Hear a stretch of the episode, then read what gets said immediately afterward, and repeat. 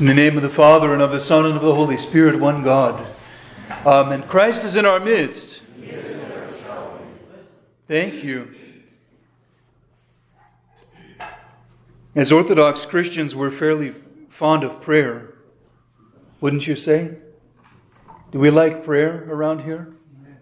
Yeah? Yeah, yeah, we, yeah, we're into prayer. It's kind of like it's one of, the th- one of our things, you know? And um, I want to talk about that a little bit today. We see a kind of logic that takes place in the human life. We were conceived, a flash of light, in the mystery of God's love, the spontaneous formation of a human person. Then a child is born, known now by not only mother and father who has an inkling of what's taking place in God, but the world is presented with the miracle of the child when the child is born. As the child grows, the conscience is formed, self awareness, individual identity, sense of belonging, sense of rejection. And we hope that also formed within the person is an active awareness of God. We become members of the church. Some are engrafted at an early age into the church, and some much later.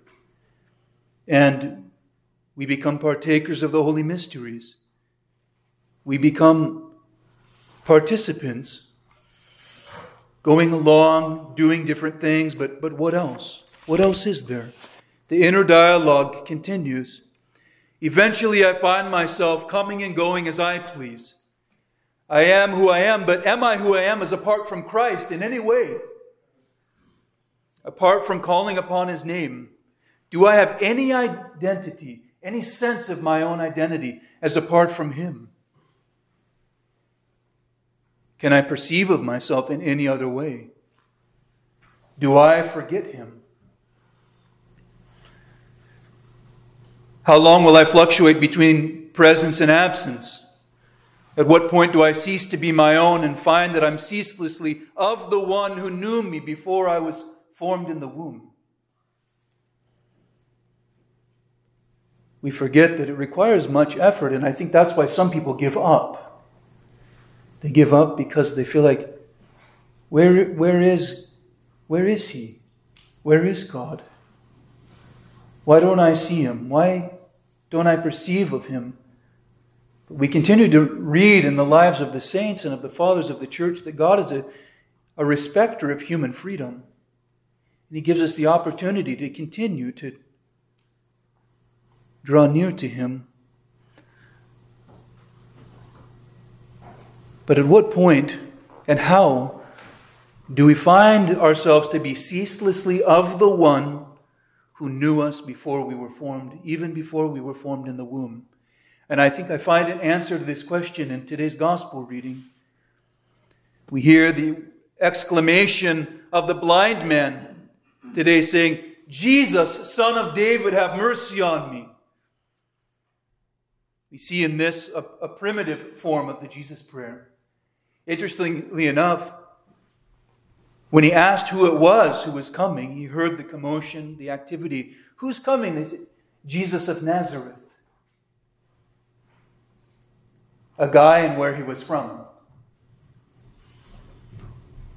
But this blind man, like those lepers who called out to Jesus, calling him Master, Last week, this blind man called out to him, Son of David, which means Messiah, the, the anointed one.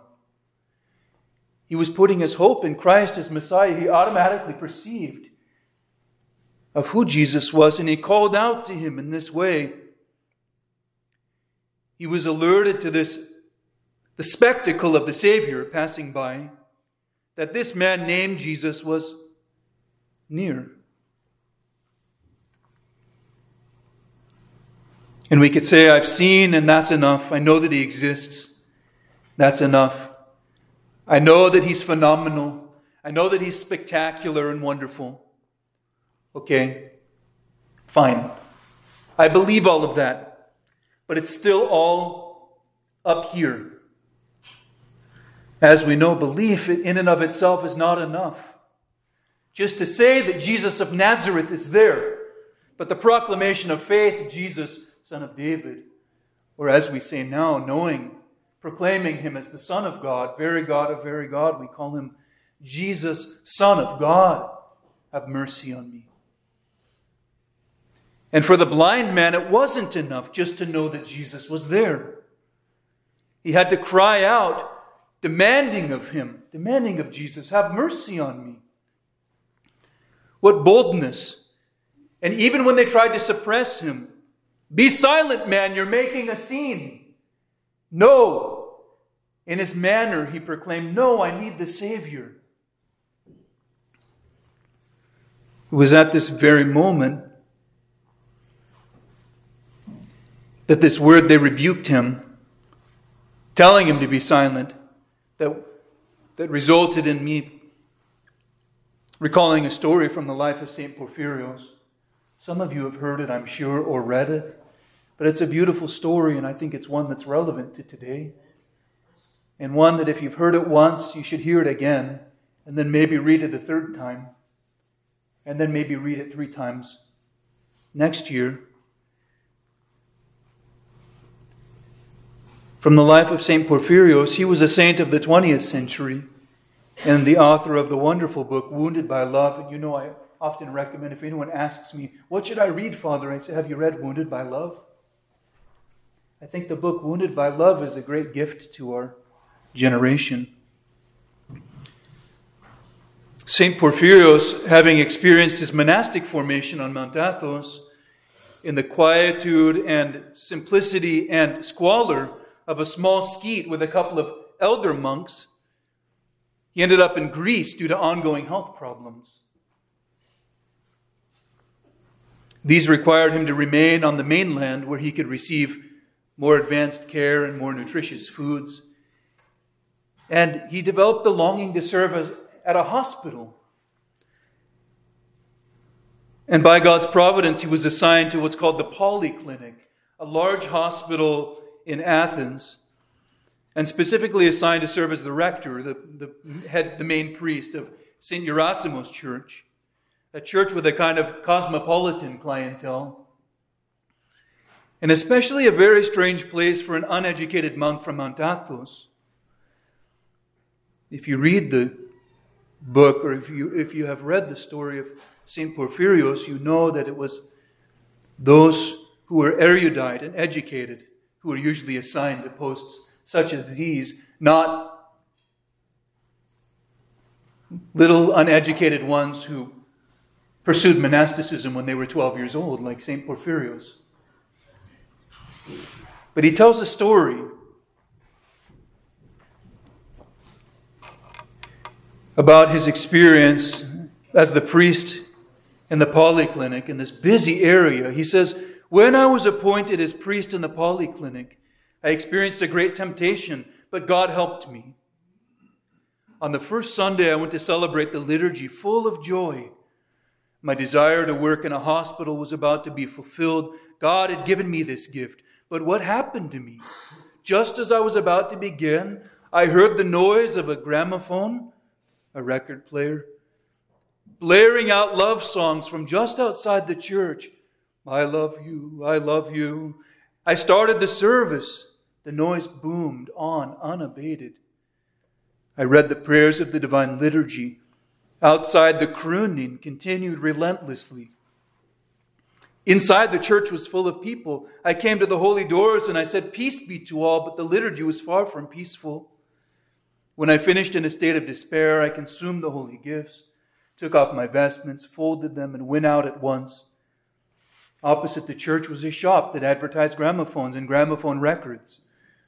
I went politely to the shop owner, Mr. Coritas, that was his name, and I asked him if possible to switch off the gramophone at least during the divine liturgy. I've got to earn my living, he replied. There's no way I can do what you want. I have children to look after and rent to pay. Please, I insisted. It's distracting me, and it's not right. Mind your own business, was his response. What was I to do now? I thought about leaving the church and looking for another one. I felt under an obligation because I had been given the post, even though I didn't have the qualifications. I became deeply depressed.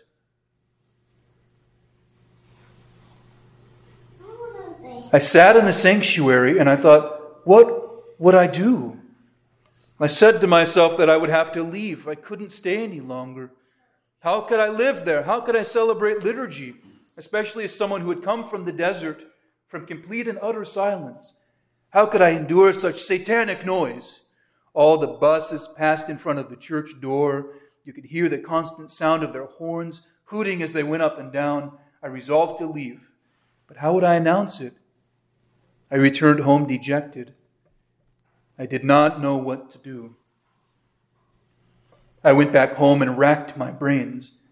I didn't even want to eat. What was I to do? I had been so overjoyed that I'd found a post in a hospital and that I would see sick people, that I would be able to look after them, talk to them, hear their confessions, and give them Holy Communion. Now what?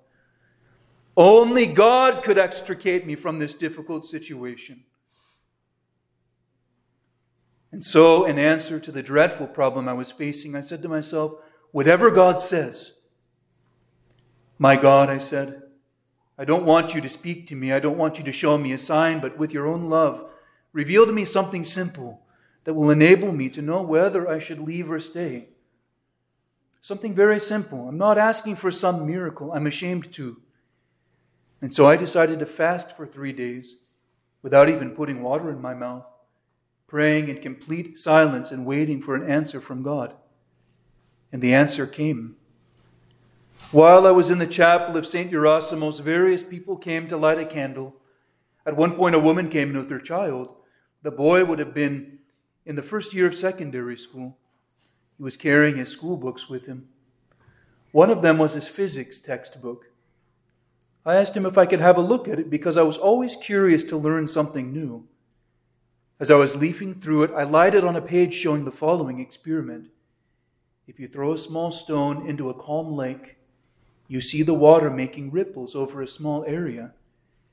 If you then throw a larger stone, the ripples become larger and extend over a larger area so that they outflank the first ripples. At that moment, I received the answer to my dilemma. It was a divine illumination. I reason as follows the small ripples from the singing outside the church can be outflanked by the prayers of great spiritual intensity that are being said inside the church. And at the same time, there came at once into my mind forcefully, very forcefully, and if you celebrate here and have your mind on God, who can cause you any harm? So I prepared myself to do just this, to abandon myself completely in Christ's love to execute with great zeal the spiritual intensity and the drama of the Divine Liturgy, the awesome drama of Golgotha. My joy was very great. I believed that God had found a solution for me. On the Sunday morning, I arrived at the church full of hope. I gave the blessing to begin. My mind was focused solely on the divine worship. I felt that I was in heaven as well as on earth, and with me was the congregation. God's flock initiates into the holy mystery of His Word. I felt that we were all embraced by divine grace. Outside, the gramophone was blaring furiously. I heard nothing. For the first time, I experienced a divine liturgy like that. It was the most beautiful of my life. And from then onwards, all the divine liturgies were the same. In this story, we encounter the booming resonance of the gramophone. And in that, likewise as in the gospel, you hear the insistent rebukes of the people telling the man to be quiet. There are many things that would steal us from prayer. Many, many things. Of course, the enemy, the enemy, the deceiver, Satan himself, would love to pull us from giving our unwavering attention to God. Of course, our selfish desires and passions would like to pull us away from something that is not immediately satisfying. Why try? Thinking that if we just escape to something else, we'll eventually find what we're looking for. when in fact what we're looking for is always ever present. We just have to learn to outflank the distractions with larger ripples in our intense prayer for God. Also, a desire for success, especially an immediate desire for success in the world, perhaps, or even a more subtle one in the spiritual life. We want to come across as mature or more advanced than we really are. And when we pray and we struggle and pray, we say, I'm not feeling it. Why try? What a great distraction. What a subtle rebuke. Don't bother. It's as if you're saying to yourself, don't bother Jesus because you're not there. Why try?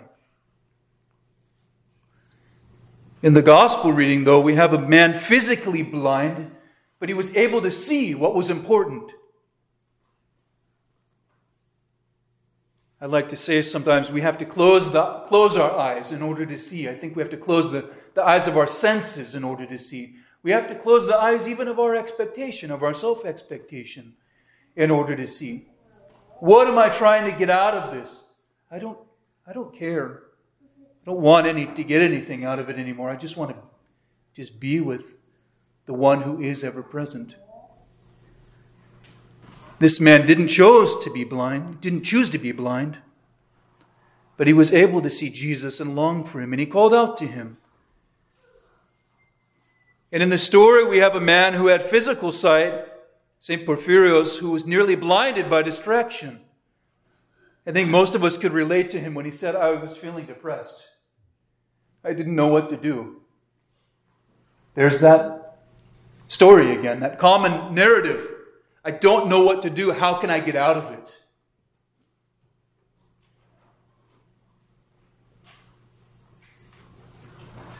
He almost gave in to the voices that would have had him be quiet and move on. And what would have happened if he had given up so quickly? Live in, live, lived a life maybe of pious delusion. Who knows? If he had given up, I think that that he could have become another casualty in the war between attention and distraction, between the muttering of words and actual prayer. He could have been in a silent place without outward distraction, thinking that he was praying with attention, while maybe just becoming, as our bishops, as a liturgical robot. He always reminds us, clergy, you're not here just to become a liturgical robot, not to rattle off prayers The cry of the man, Jesus, son of David, have mercy on me, is really the cry and even the, demand of the human heart. Have mercy on me. We all want a touch. We all want attention. We all want healing. We all desire to know God. This is the cry of the human heart. And this links me back to my initial statement that we as Orthodox Christians, we're pretty preoccupied with prayer and we're preoccupied with calling out to Christ. We're overwhelmed by the desire to make our lips and our tongue and our voice vessels for proclaiming such a longing. Why do we repeat ourselves? Why do we say it so much? Lord, have mercy, for example. It's because it's important for us to, to say it. We repeat things that are important. When I was a child, I was told somehow the more you do something, the less important it is, the less valuable it is. I don't know how that worked. We were told if you take communion frequently, for example, you start taking it for granted. Of course, we didn't understand that the holy mysteries were sacraments, a means by which God really reaches us and touches us. And we often get challenged, actually, on a little side. We get challenged oftentimes for accused of vain repetition. The problem isn't the repetition, the problem is when it becomes vain. When it becomes the rattling off of empty words, pretending like you're doing what's right without really relying on God, without really leaning into the bosom of Christ, without whispering your prayer into his ear. The activity Just, just the activity of prayer is not enough. So, in this logic of the Christian life, many things happen, including the nurturing of a life of prayer. The activity of prayer, we do start somewhere. The activity of praying, the doing of it, is something that precedes what we might call pure prayer, focused uh, or attentive prayer, or living prayer. I love little turns on phrases like our goal isn't just to pray, but to be prayer as Christians. Not just to love, but to be love. We can move even from saying prayers, even as from the heart, born from an innate longing of the person for union with God, as a necessary step in the pro- progression of the spiritual life. We can move from prayers from the heart even to prayer, what we would call prayer of the heart. The fathers of the church talk about how when they discipline themselves to pray, their prayer goes from being a verbal articulation to a mental awareness of what one is saying, and then to the prayer of the heart, which is the awareness from the core of one's own being that he is constantly longing and responding, even by living. By living, living is a response to our need for God and the animation that only He has given us, but such that with even heart, each heartbeat, you see, each heartbeat is even like a syllable of the words of our prayers Lord, Jesus Christ, Son of God, have mercy on me. At first, the feeble attempts of prayer are like small ripples in the water, competing and overlapping with other such small ripples. Those of the other distractions and preoccupations are the other small ripples. And this can make the activity of prayer feel like an exercise in futility. We can become discouraged or depressed, like St. Porphyrios said. And prayer can feel forced or unnatural. But I don't think that we'll be able to uh, eradicate the ripples going forth we can't, we can't just, like he went and asked the man to turn off the gramophone. We can't just turn off the stimuli around us.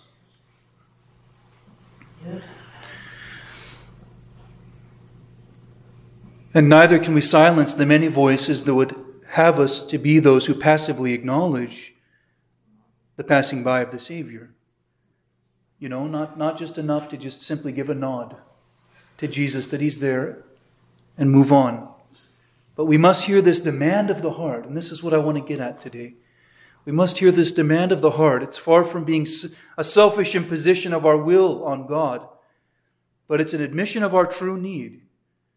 And it's a reclaiming of the passion. We talk about the passions in the negative sense all the time because we've lost control of them, but we need to gain control of them.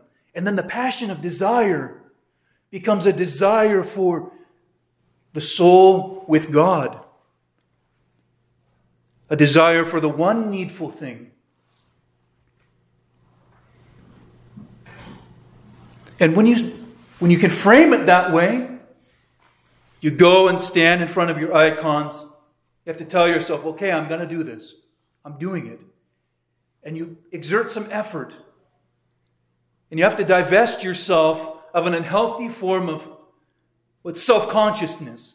What am I doing? Am I doing it right? What am I? No, no, no, no. How about this? It's not about you. It's about Jesus. It's about being with Him.